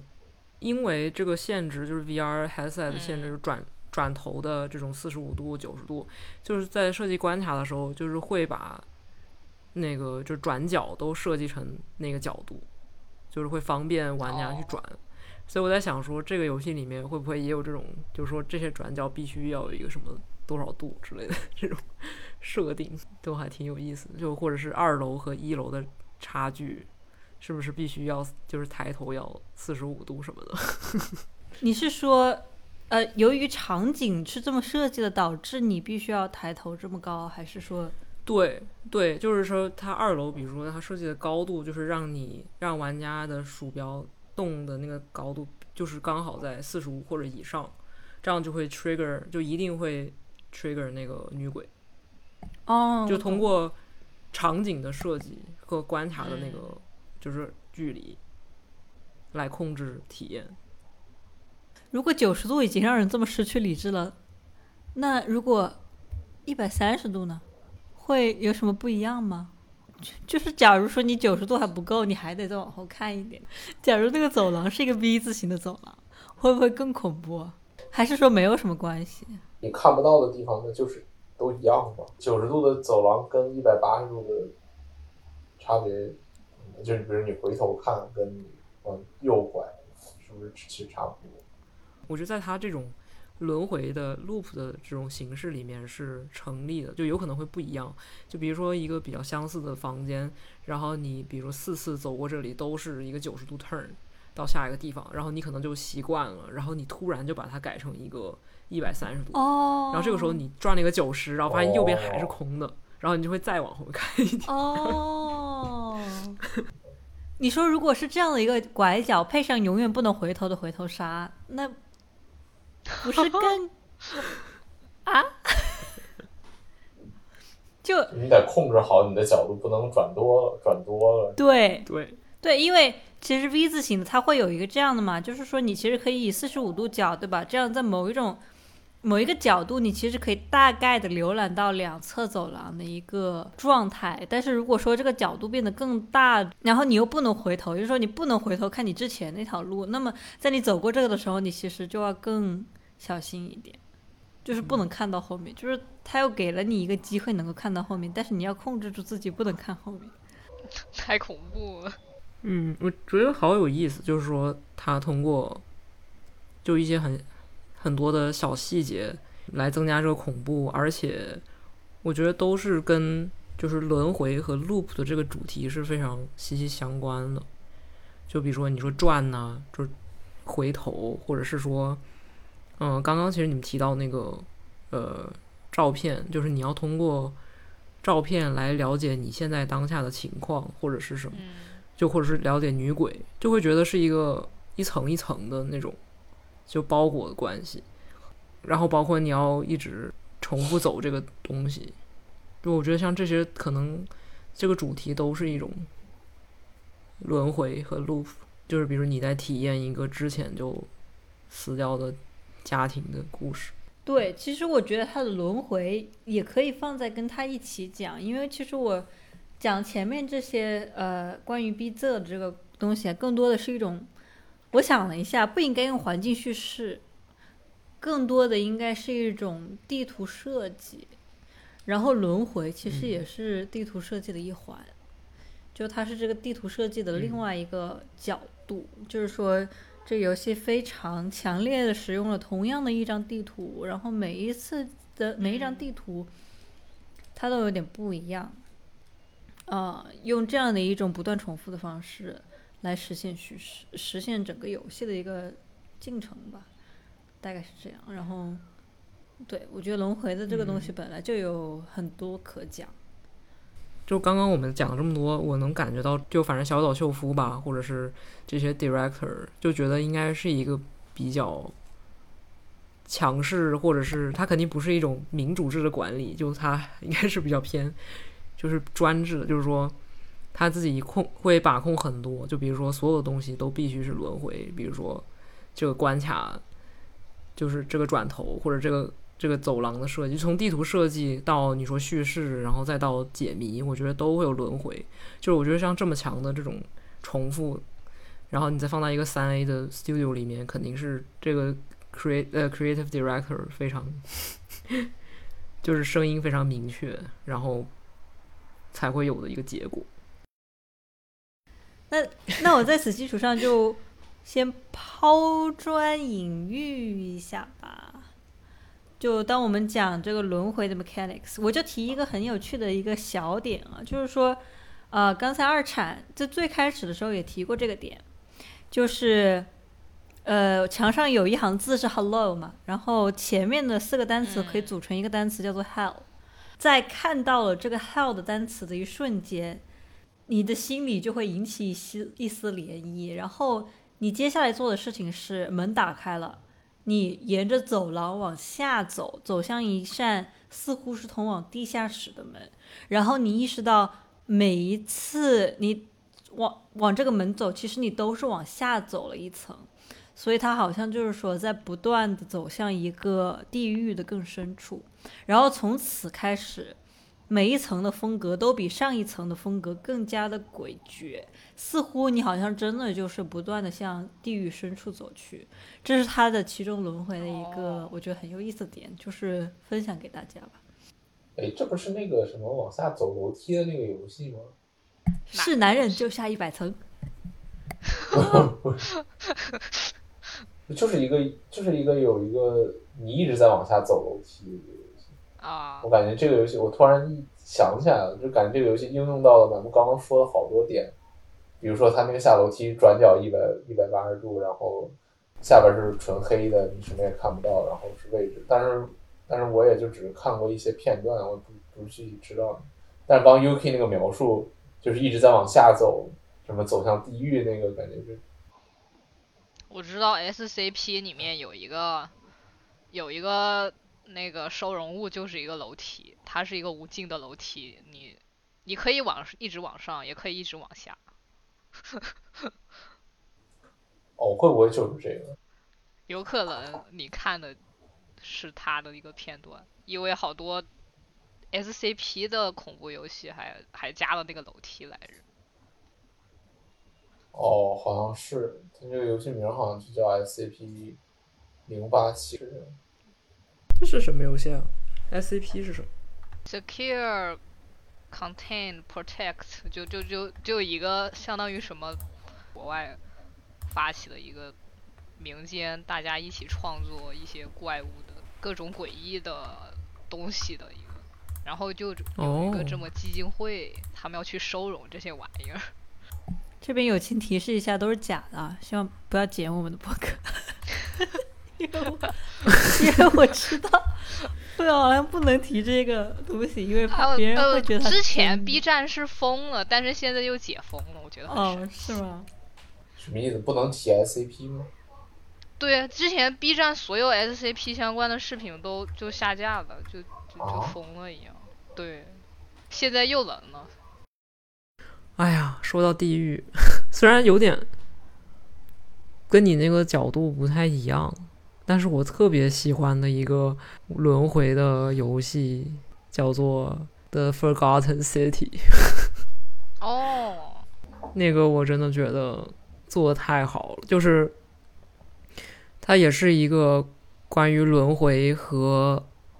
生命的轮回，还有然后它它的故事也是一层一层套，就是完全猜不到的，就是你一层一层去解。然后我觉得有一个非常惊艳的，好了，这有一些剧透，但是我觉得有一个非常惊艳的一一部分是你，反正你在就他的故事的，嗯、大概梗概吧，就是说你到一个山洞里面去找一个人，就一个人失踪了，然后去找他。你进到那个山洞里面，然后你就莫名其妙被穿越到了一个好像罗马时期的一个城市，然后这个城市里面有很多金色的雕塑，然后那个城市里面的人都告诉你说，呃，你不能犯任何形式的罪，如果你犯罪的话。就比如说小偷小摸什么都算，那嗯，就是所有人都会被变成金金色的人，就这个就是一个不可犯的律法，呃，然后就会很好奇嘛，就说为什么会有这样的律法，然后这个城到底是哪里？反正一个小剧透就是说，这个城可能其实大家都算是死掉，然后这个但是这个城呃，这个城是一个处于生与死之间的一个一个地带，就是一个 limbo 的一个地带，然后就很多人被困在这里，但是他但是有嗯。就是这个城本身也有历史，然后可能就是你在走，就你在挖掘这个真相的时候，你会走到一个地下的地方，然后你就会看到，就是比如说罗马之前是，哎呀，完了，我的历史盲区要来了。罗马之前是什么希腊，然后希腊之前又是一个什么古代文明，然后你就是你一直往里面走，然后往好像是往下走，我不记得了，就是一个巨大的山洞，你就越往里走越往下走，就可以。看到这个越早，就更早更早的文化，就这种感觉。然后到最后就是有真相，我就觉得，就当时就整个 mind blown，就特别深你快去玩就知道了。你快去吧。这个游戏剧透了就不能玩，如果我觉得剧透就 就失去了很多玩的价值。虽然它嗯、呃本身还是一个，就即使你知道剧情还是很值得玩的，但是我觉得剧情真的是巨大的亮点。它这里面的轮回是让你体验不同时间线的故事吗？是跟剧情相关的吗？是，嗯、对，就是它。首先它是穿越嘛，然后就如果，呃，在在游戏玩法上，就是如果你比如说你偷别人东西，然后哦就真的是所有人是变成金的，然后你就要从头开始，就重新哦 loop。一旦你破除了那个法律，你就得重来。呃，对。然后好像这个表面的一个故事是，哦，我知道了，对，就是因为不是说破除破除这个法律就是 Golden Rule，就是他说只要有人呃侵犯了 Golden Rule 的话，就所有人都会死嘛，然后或者变成哦金色。然后呢，就在这一天就会有一个人，就反正有几个人都会同时触犯，所以你要阻止这件事情的发生，然后你才能对，然后解救这个城市，类似这种感觉。很神奇。对，然后就会比如说，嗯，然后就是比如说你就要在正确的时间先去跟，然后有好几个 NPC，大概十个，有没有十个 NPC？就你要只就在哦正确的时间去跟某一个 NPC 说话，然后你就可以阻止他做一些事情，这样对真的很好玩。然后他还有就，哎，对，然后它的真相又又很深，然后它的结局又很有 true ending，就非常的 satisfying 的一个结局。还有 而且还有多结结局，对，他还有多结局，见人就安利。可以。但我觉得这个真是就是 Yuki 抛砖引玉，引出来一个大的，嗯，对，一个特别特别好的一个游戏，关于生死，可以，我觉得很神奇，就是轮回在小岛修夫这里就变成就是那种恐怖的一种表现形式了，然后轮回在其他游戏上面又是其他的玩法。比如说，大部分玩大部分游戏应该默认的一种轮回就是你死了重新来。对，这这个事情可因为本身就很符合游戏嘛，就是游戏本来就是你有很多条命，然后你就是会死了重来，死了重来，所以感觉这个故事就挺符合这个游戏的本，就是游戏设计的本质，就或者游戏这个媒介的一些本质特性，所以玩起来会更顺，就玩家代入感会更强。我相信这个轮回这样一个，呃，或者说抽象的轮回，其实已经在被极大的、广泛的在各种文学艺术作品里面被使用了。最简单的就是那个恐怖游轮啊，这种不断的重复某一个事嗯件。但是对于恐怖游戏来说，包括恐怖游轮也是一样的，它被运用在恐怖上面，更多的我感觉是一种手法，就是说如何能够把一个看似普通的事情，我每一次用一种不同的手法给你表现，它自然而然可能就会生出一种，呃，因为这样一些东西改变了而产生的一种陌生化的感觉，从而对你造成一种恐怖或者是焦虑。呃，嗯电影这种。甚至书籍肯定已经被已经把这个东西运用的很纯熟了，呃，只是说 P 对于 PT 来说，它好像是一个非常非常成功的游戏作品，就是在运用这样一个机制的方面，而且同时加上我前前面提到的这个地狱的这样一个隐喻，就它同时也把它不仅仅是呃一个机制，同时也把它加入了一些隐喻，或者说一些在叙事上面一些色彩。所以造成了就是说 PT，我觉得这个轮回对于他来说是他成功的非常重要的要素，而所有的人在讨论起 PT 的时候，他们第一个想到的也一定是同样的走廊，但是一遍又一遍的，呃，似乎有一些每次都会有一些不同寻常的事情在发生。我感觉这是我在对 PT 的这个轮回的一个比较大的一个感触吧。然后从他开始，我觉得就掀起了一股恐怖游戏轮回的狂潮，很多很多的恐怖游戏都开始使用类似的机制。啊，那我们前面提到的不可明说、不可明说的某公司的某红色标志公司的最新游戏，我觉得就是其中之一，在一个非常小的场景里，通过每次都会有一些不同的东西的变化去进行叙事，它在。对于相对 PT 来说，它可能更注重于这样一个每次或者就是打引号的这样一个轮回，都代表的是某一个时刻的，在这样一个小场景里面的一个快照，一个一个快照，或者是说一个小故事，你知道吧？就是生活的一个场景的一个描述。呃，而 PT 更多的来来说，可能是想想我用什么方法来吓你 这种感觉。嗯，但是可以感觉到的是，就是恐怖游戏似乎非常青睐这样的一个设计，而且它确实也，嗯，独立游戏友好，然后效果也非常拔群。啊，我们要说那个红色的游戏，要分析游红色的游戏。还是能说吧，还原能说吗？那就说吧，还愿。一个小点，就我觉得好有意思，就是说，PT 和 Devotion 都挺有争议的，虽然争议非常不一样，但是就是像为什么这种恐怖游戏，感觉恐怖游恐怖就是一个很强烈的一个情绪，然后他想表达的东西可能也会比较强烈，是是不是更容易陷入一些争端或者是一些争议？PT 的争议不是更多的还是它谜题的难度那种。对，但是如果确实是，如果你把它放到一个步行模拟器里，就是没有什么恐怖要素的话，可能大家也不会在意这个点。因为没有人在意步行模拟啊，嗯说什么呢？好好吧，太难了，步行模拟真的是。呃，步行模拟里面它不太恐怖，是因为很多步行模拟还不是在就是封闭的空间里面吧，就是在一个比较开放的那种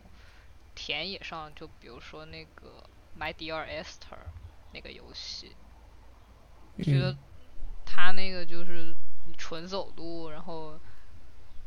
因为太开那个世界太开阔了，就是纯看风景去了。很少的时候，他想烘托一下什么气氛，突突然没有，不是不是很强烈感觉。我但是一旦是在一个狭小空间里面，然后你不断的在那里走的话，纯走的话，感觉还是会有压迫感的，就是这个空间给你带来的压迫感。我懂了，步行模拟地堡就是我们下一个要做的游戏。我们要做一个绝对不是恐怖游戏的步行模拟，但是在地下，哇，对啊，为什么是在地下？因为恐怖啊，呃，就是因为不开阔。你不是说不要恐怖吗？就是我们绝对保证百分之百不会有 jump scare，哦，对，也没有怪物，但是是在地堡。嗯，我让我想起一个游戏，虽然它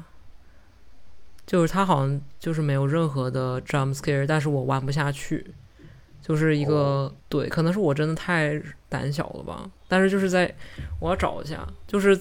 就是一个深夜的房间，就是一个两层楼的房，然后很黑，然后你就去拿去捡磁带什么，就其有点这么一说，好像有点像《Gone Home》，但是不是没有这么，就你看东西没有那么清楚，就很暗，哦，就完全是一种心理的，有一种捡磁带难受的感觉，就是听一些莫名其妙的诗。等一下，我我去我去查一下，你们继续。说不定真的有人做过了耶。包括其实前面魔鬼讲的那个一直向下的楼梯，我不知道它其实只是那个基金会的其中的一个 case，还是说它确实有这样的一个游戏啊？因为我觉得如果有这样的一个游戏的话，其实还蛮好玩的。它是有这么一个游戏，然后就是基金会的一个 case。哦，他就把它等于说是把它做出来了，做成了一个游戏化的一个东西。你你其实整个游戏难道就是往下走吗？就什么也不会发生是吗？它就是跟 PT 一样，就是你每一层楼梯它会不一样，嗯，OK，就是你你每一层它就是很暗嘛，然后有些就是等于是你大部分时间走的时候它都是一样的，但是有一些时候它就会，反正是你越接近最后，然后就越吓人那种感觉，但是也不会有怪物。我其实觉得这个完全甚至可以去做成一个做成一个交互的 sculpture，对不对啊？就是一个屏幕嘛，然后你就你可以往下走啊，然后前面它就会有一个像那种跑步机那样的一个履带嘛，然后你就这样去往下走啊。对啊，不是还有一个爬楼机嘛？就是但是你一旦加了爬楼机了，你就你是说要带什么？就是或者是看着屏幕里的东西，你就看着屏幕啊，因为然后你一旦加了爬楼机那个了，屏幕也变啊。那不就跑步机吗？是啊，跑步机现在不是有那种就是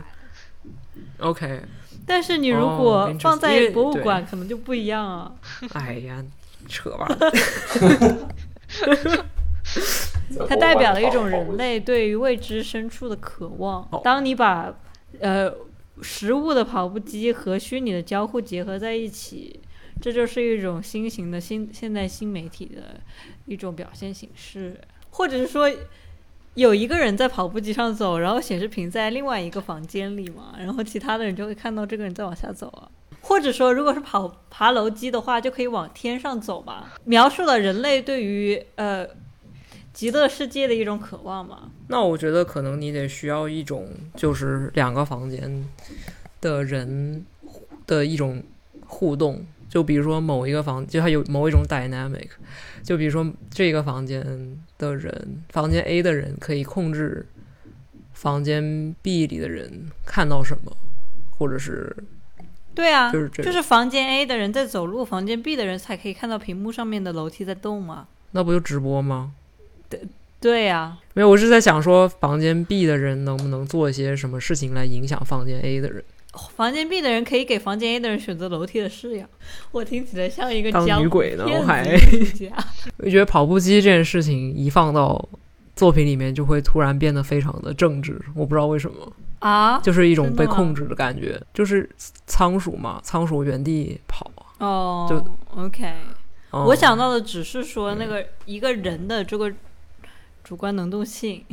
就是他需要付出努力，嗯，然后去实现一个东西，展示给别人看。呃，我我我是对于我来说，当跑步机进入博物馆的时候，它就变得中性了，对它的意义就被改变了，不是像在健身房那样。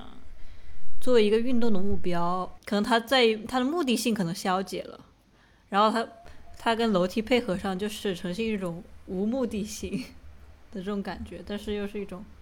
主观能动的无目的性的这样一个运动，这是对我来说的。等一下，我好像抓到了抓到了一个线头，让我继续帮你深挖一下。嗯，既然你刚刚说主观能动性的无意义的运动，就是我莫名觉得这么说吧，就是一种很存在主义的东西啊，就是西西弗推那个石头啊，我感觉 PT PT 少了，就是那个寂静岭那个系列最最有特色的那个就是表里世界，PT 里面哦没有这么体现。嗯，讲讲。它虽然虽然也是寂静岭的延伸，我感觉寂静岭那一就是那个系列最讨巧，就是最有特色的那个一个玩玩法设计、关卡设计，就是它不是有表世界、里世界、现实世界这种，它其实表世界、里世界都是当时某一个角色他的内心内心世界所所产生的，然后只是主角刚好就是走进了，然后这个内心世界总体就是表世界、里世界就要寂静岭，他们只是走进了那个受迫害或者什么人的类型里面。像第一部，它不就是主角是走进了那个受受邪教迫害的那个小女孩的那个内心世界，她的内心世界因为受到那个邪教，因为她母亲是那个邪教的成员，然后一直想让这个小女孩孕育那个恶魔一样的东西，然后他们就信这个教，然后还把她给烧伤了。然后小女孩在这个痛苦当中，她就是他的内心世界就具象化了，就变成了那个寂静岭这个样子。然后男主就走进去，我就感觉很，就是这个设计就很有意思，就是你可以就是一下子从一个还比较正常的场景，一下子转换成一个非常血腥，然后非常恐怖，里面有很多怪物的场景。然后，但是这是也是跟那个 NPC 它的遭遇和这个剧情是相关的，就不是简单粗暴的一个转换。你可以说这是内心世界它的那个精神的恶化什么的，所以才导致有这么多怪物才会变成这个样子。我觉得就很巧妙。因为我没有太玩过寂静岭啊，就是它会允许你在，就是你自由的在两个世界中切换吗？还是说是一种既定的一种？第一代是好像是你走到特定的地方才会触发，就是变成很就是从里呃表世界切换成里世界，然后后面有一代的那个主角他是可以通过镜子自己主动去切换，但是他一开始初代那个作品确实是不能的，他是根据你玩的那个进度，然后由游戏程序它来掌控，你啥时候切过去。镜子，那不是雅利亚吗？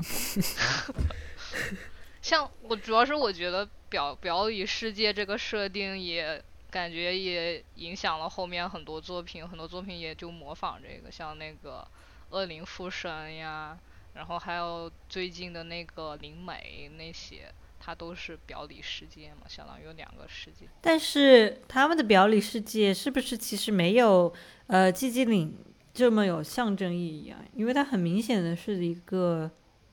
心理的这样一个隐喻，对吗？就是里世界。嗯，恶灵附身我倒是没有自己去玩儿，我看我不太能肯定他究竟他那个里世界是怎么出现的。他那个里世界好像是一个公司，好像也是跟心理有关。他那个公司把一个什么小女孩，好像也是男主的女儿，好像是他脑部里面的世界。可能恶灵附身更像是，呃，类似于寂静岭那种，它是心理。心理和意识的具象化，但灵媒好像不是，灵媒可能就是两个完全不一样的世界，它通过灵媒这个媒介联系在一起的。另外一个就是单纯的怪物世界，好像跟心理没有啥关系。我觉得就很有意思，因为本来心理学这个概念，也就是最近几十年发展出来的一个东西嘛。它其实相当于，如果说你把这样一个心理学的这样一个范畴引入到游戏中间，其实也是一个很有嗯现代性的一个表达。哦，对你，我突然想到，就是寂静岭它里面第三代很著名那个三角头那个怪物，其实就是呃当时男主他的那个心理就是欲望得不到解答，解不得不到解决的一个被压抑，然后长期被压抑这样一个具象化的，就是所以它是有一点生殖器隐喻吗？对对对，它是有哦点那个隐喻在里面的。嗯，恶灵附身里面好像女鬼就是，呃，纯纯女鬼就是贞子那样子，好像没有特别多的心理隐喻什么。哎，这都真的弗洛伊德，嗯，觉得很挺与时俱进的。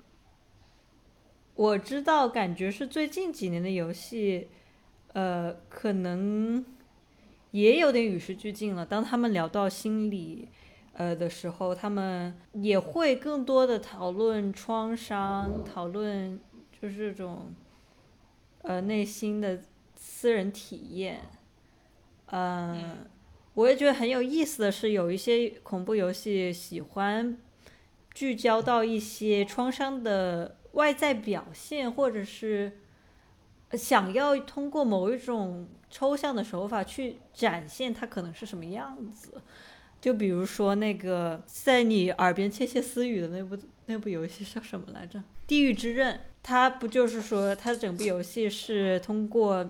你去听你脑中，就是引号双引号的脑中的声音，来指导你去做一些事情。他们可能，但是当然，这种声音可能会有一种不受你控制的，可能有截然相反的一些冲动，或者是怎么样子，从而造成一种混乱的嗯体验。它当然不是完全抽象的这样一种给你一个喻体一样的东西，而是说它就是想要给你表现啊，那是什么感觉。然后还有像艾迪芬奇，我们之前也聊过很多遍的一个左手切鱼，右手嗯在是是王国里面游荡，也是这样的一个感觉。他通过这样一种交现在的一种游戏独有的一个交互的方式，等于说给你敞开个大门，让你体验一下哦，原来可当然可能不及真实体验的百分之一，但是好像又触碰到了一种这样的一个大门，感觉从寂静岭开始，心理学这样一个流派，嗯、其实也还挺百花齐放的。刚才我又去县县城查了一下灵媒究竟是不是真实世界，反正他介绍的倒是真实世界和精神世界，那应该还是就是呃有心理意向那种具象化的表达，感觉就寂静岭带火了这个这种设计，后面就开始哎，我们也可以用这个。灵媒是一个游戏吗？对它，它英文叫做 Medium，它有电影好像，但我不知道这电影是不是跟它是一样的。我当时一看，这不就哎很有寂静岭那种感觉。电影不是泰国的吗？灵媒是二零二一年发行的，是不是一部泰国作品啊？不是，是那个 Bluebird Team 做的，我记得 Bluebird Team 还做了其他东西，他们好像还做了层层恐惧。哦，对，这这开发团队之前做的层层恐惧和那个 Blair Witch，就是布莱尔女巫那个作品，他们是个波兰的团队。我感觉他们他们的游戏好多都还受挺受寂静岭那个影响的，像层层恐惧，我也感觉也有点那种就是在一个封闭的呃大宅子里面有一点点轮回的那种。虽然它不是严格意义上的，就是你每次呃开门你看到的房间都是一样的，但是它也是那种结构，就是你要从房间 A 不断的走，就是在这个大房子里面。一层不断的走，然后走到房间 B，哎，回到一个画室，然后画室放点东西，然后进入下一章，然后又又开门，然后又走到下一个门去，这种有点类似于 PT 的那种。层层恐惧我觉得还挺不错的，当时我玩的第一第一代。感觉游戏好适合做这种，就是切通过切换视角来。了解不同版本的同一个世界，或者这种主观看到的和客观反差的这么一个设定。那是不是可以做一个当你是人跟当你是鬼的，在同一个 游戏里发生的事情？那不就是那个《Left for Dead》吗？就是你可以，你可以扮鬼啊，好好玩啊，好好玩。我的无语直接让我的音量飙到满格。但是《求生之路》我觉得一点都不恐怖，可能是因为它的僵尸都太太好杀了，没有那种恐怖感了。是，而且而且你可以反抗嘛，就会变成一个动作游戏。我觉得对于我，但是不是你说没有？嗯，是不是没有？就是很就是。很正经的恐怖游戏，他们就说：“哎，我们做一个人的视角的，同时，然后有些时候我们又切换成一个鬼的视角的，以鬼的身份来讲故事，有吗？好强。”嗯，可是你如果是鬼的话，你是要去抓人吗？或者可能只是吓人？就比如说你，比如说时钟上的字儿变了，然后但是你你只是看到它变了，或者是你被吓了一跳，但其实是鬼在。解一个谜，或者说他在处在一个什么状况下，导致了你这个现实的时空变了。你你照镜子的时候突然出现鬼脸，然后但其实只是就是比如说鬼在解谜，是吗？比如说鬼在另外一个阴间的房间，然后突然掉到了下边。呃，我有一个例子，他不是一个恶鬼。我有一个例子，我觉得像这种东西，那个之前的呃秀湖，他那工作室不是做了一个游戏吗？叫做《The Past Within》，难道不就是有一个东西是鬼吗？不是吗？好像有一个玩家其中最后不就变成了鬼？嗯，鬼是那个救父亲，好像有点儿，好像一个玩家是在现在，一个玩家是在过去吧？对，我不知道他后面有没有变成鬼，忘了。哎，反正就是说，最后有我我记得有一个阶段，就是说有一个玩家会看见一个小黑人，然后好像跟另外一个玩家有关。反正我我会很好奇，就是如果你要设计一个恐怖游戏，但是是以鬼的视角来讲述。对啊，可是重点就是它还恐怖吗？或者是一个怕人的鬼？哦，这倒是。但或许是另外一种，就是。你通过这个鬼，他很强大，然后让你体体会到他就是他迫害的那些人很那个很很惨什么的，也许这也是一种恐怖。这让我想到就是那个最后的生还者二，就虽然它不是跟鬼有关的，但是记得其实也是我朋友玩的吧，但他又跟我很很很。激动的分享这件事情，就是因为在第二部里面，应该是你会，好像是你上半上半部分玩的，你带入角色跟你下半部分带入角色是，好像刚好是对方阵营的，所以你上半部分杀掉的人，就是会变成你下半部分玩的同伴，就是你上半部分就会像普通的你随便打一个敌人，然后没有任何感觉，然后还有什么狗啊什么的。那下半部分你就会开始跟就是你之前杀掉的人 建立感情，然后你会知道他们的名字，然后谁是谁的什么朋友啊、亲戚什么的，然后你就突然觉得天呐，就是我我把他们都杀掉了，好地狱啊！哦，估计可能如果设计的话，是不是这种方向也挺有意思？一开始在杀鬼，然后发现鬼全，然后你第二阶段变鬼，然后发现全都是你的亲戚朋友，然后我靠！全杀。你这么一说，好吓人，太虐了。我觉得还有一种，你也可以就我不知道哎，就是弱化鬼的能力，让鬼变成一个其实只是一个受害者。比如说心灵恐怖，我们之前不是聊吗？什么是中式恐怖？我们聊的中式恐怖，其实有一半其实来自于一种民族性创伤，就是这个部分，不管你是人是鬼，你其实都可以呃感受到这个主角或者是作者想要表达的东西。你其实那对，哪怕是鬼，你其实也会感觉到一种无力感，或者说一种需要逃离的一个迫切需求。那我觉得，我觉得你说中式恐怖，会想到是那种，就是你必须得见死不救的那种感觉，就是你看到一个人在 suffer，但是因为你有你关乎到自己的利益，所以你只能选择看到他 suffer，或者你必须选择吓他什么的，或者伤害他之类的这种感觉。可以做成一个叙事类的游戏，感觉感觉从叙事方向的话，可能会有点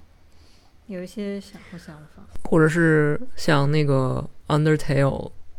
就是你可能以为都都是 monster，你到了一个 monster 的世界，然后你打半天，然后你后来发现，就是其实你才是那个侵略者什么之类的，就估计是这种反转。嗯，这也可以，但其实本质上也沙耶之也可以歌，它是有点呃呃弱势恐怖的那个，就是有一个男生他出车祸，他撞祸撞撞破头了，然后然后他看到的所有正常的人都是怪物。他看到了他，然后他发现这一类怪物中居然有一个是那个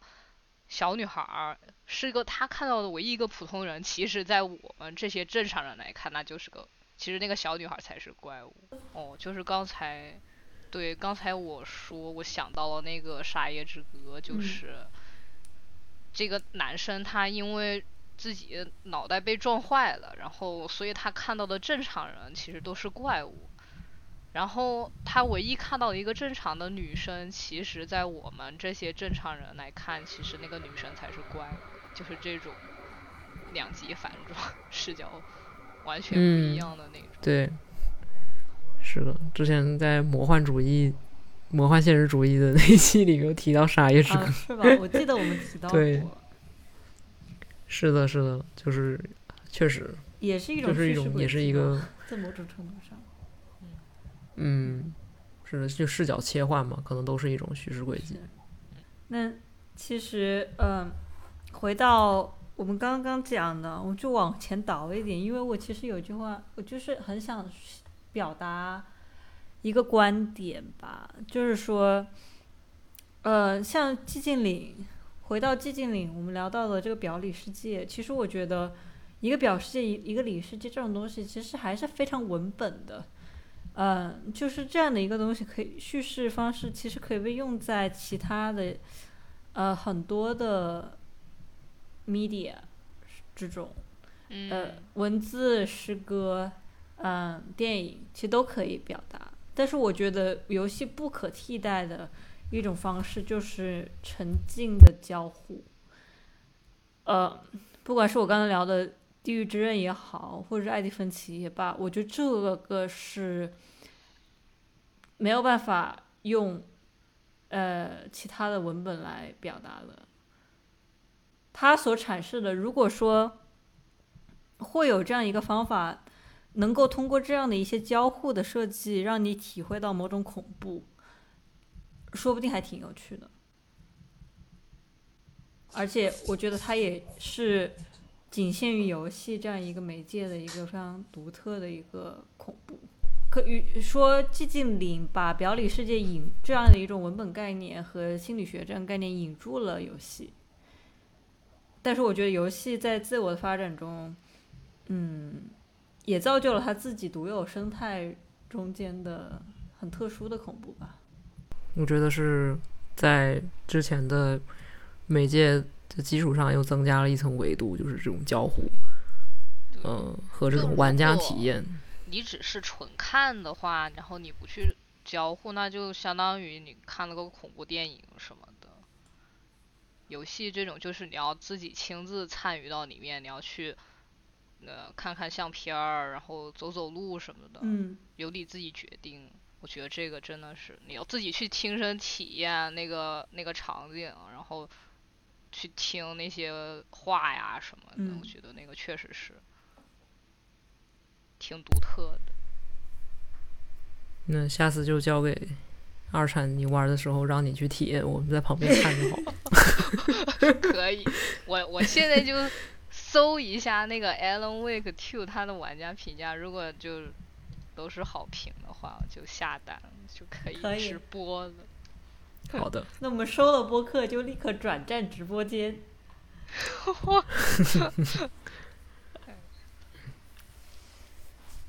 好，那我们还有什么想要补充的吗？嗯，差不多。关于 PT，关于寂静岭，关于恐怖游戏，我们还可以，其实还可以说更多，可以在之后期再大家一起攒个局聊一聊。你可能主要是问嘉宾二产的，就是你觉得你希望看到恐怖游戏有什么新的创新？因为我记得之前你提到过，觉得哦，嗯，对，最近好像没什么。哎，你还真别说，反正我是我是觉得就是那个 PT 它呃像是一个，就是它有它好的方面，但是它也有像一个魔咒一样，就是因为太多独立游戏在模仿这个 PT 它的那个轮回呀这种形式了，然后感觉就有点同质化了。就是其实我是更希望就是游戏可能抓更更多有游戏抓住那个 PT 或者是寂静岭它的这种就是源于我们普通人这种恐怖的那种精髓。就比如说我那个最近看了一个独立恐怖游戏，它是高尔夫恐怖游戏，叫 Greener Grass Awaits。它在当时真的是让我眼前一亮，就是我觉得很少，就是很久没有看到，就是一个聚焦于我们觉得完全不普呃不恐怖的日常活动，就是打高尔夫球，然后他把它整成了一个很恐怖的，就是你在你去打高尔夫，你不是要从这个洞打到另外一个洞嘛？它就有这样一个过程。然后你在逐渐去就是去打这个高尔夫的时候，你身后就会出现那个怪物，然后那个怪物 是有一点类似于 SCP 那个一七三那个设定，就是你要是不看它，它就上来杀你了。他就你要是一旦他出现在你的视野里面，他就不动，他就是安全的。但是因为你打高尔夫嘛。你的视角，你其实是要看那个球的，你要看着那个球，然后瞄准你要打的洞。那他那个打的洞是跟怪物出现的方向是相反的，所以你会很紧张。我要看一眼洞，赶紧打出去，然后马上转头去看那个怪物，不然那怪物就追上你了。我觉得这个设计非常的巧妙。哎呀，就是我希望，啊！这个对我希望未来可能不只是独立游戏、三 A 游戏。也好，就是，呃，不要是不要就是太多的就是哎，就是以前恐怖游戏好像成功成功的一些套路，就是你可以用，但是有没有就是再想一些新的，就类似于这种高尔夫的，你把一个看似哎完全想不到，就是和恐怖完全不沾边儿的日常活动呀，什么活动也好，你把它想一想，怎么包装成一个恐怖游戏，我觉得。这个让我想起那个恐怖钓鱼 确实，那个鱼翻暗涌我也挺喜欢的，就是它有那个一点落式恐怖在里面，但是也挺神奇的。就你不会觉得平常钓鱼会会有什么恐怖的，但是你一旦想到你可能会钓出来一些奇奇怪怪的鱼，这就突然就很诡异了。我也觉得挺不 错的。就我可能希望未来的恐怖游戏能，就是能有一些这些吧。不错，好有意思的高尔夫恐怖。好纯 粹的恐怖。觉得那高尔夫恐怖真的挺牛的，这个想法。是，让我们刚才逼逼的一些高深的理论，仿佛变成了笑话。可能越简单的就是哎越好的那种。对。好，那我们就非常感谢我们的二产今天来参加我们的节目，给我们贡献了很多，好开心，非常精彩的，开很开心。那这期播客就到这里喽，下一次有机会再一起聊。恐怖游戏或者是其他游戏，嗯，还可以看二产直播。OK，我们现在就看二产直播了。那拜拜哦，下期再见。嗯，好，拜拜。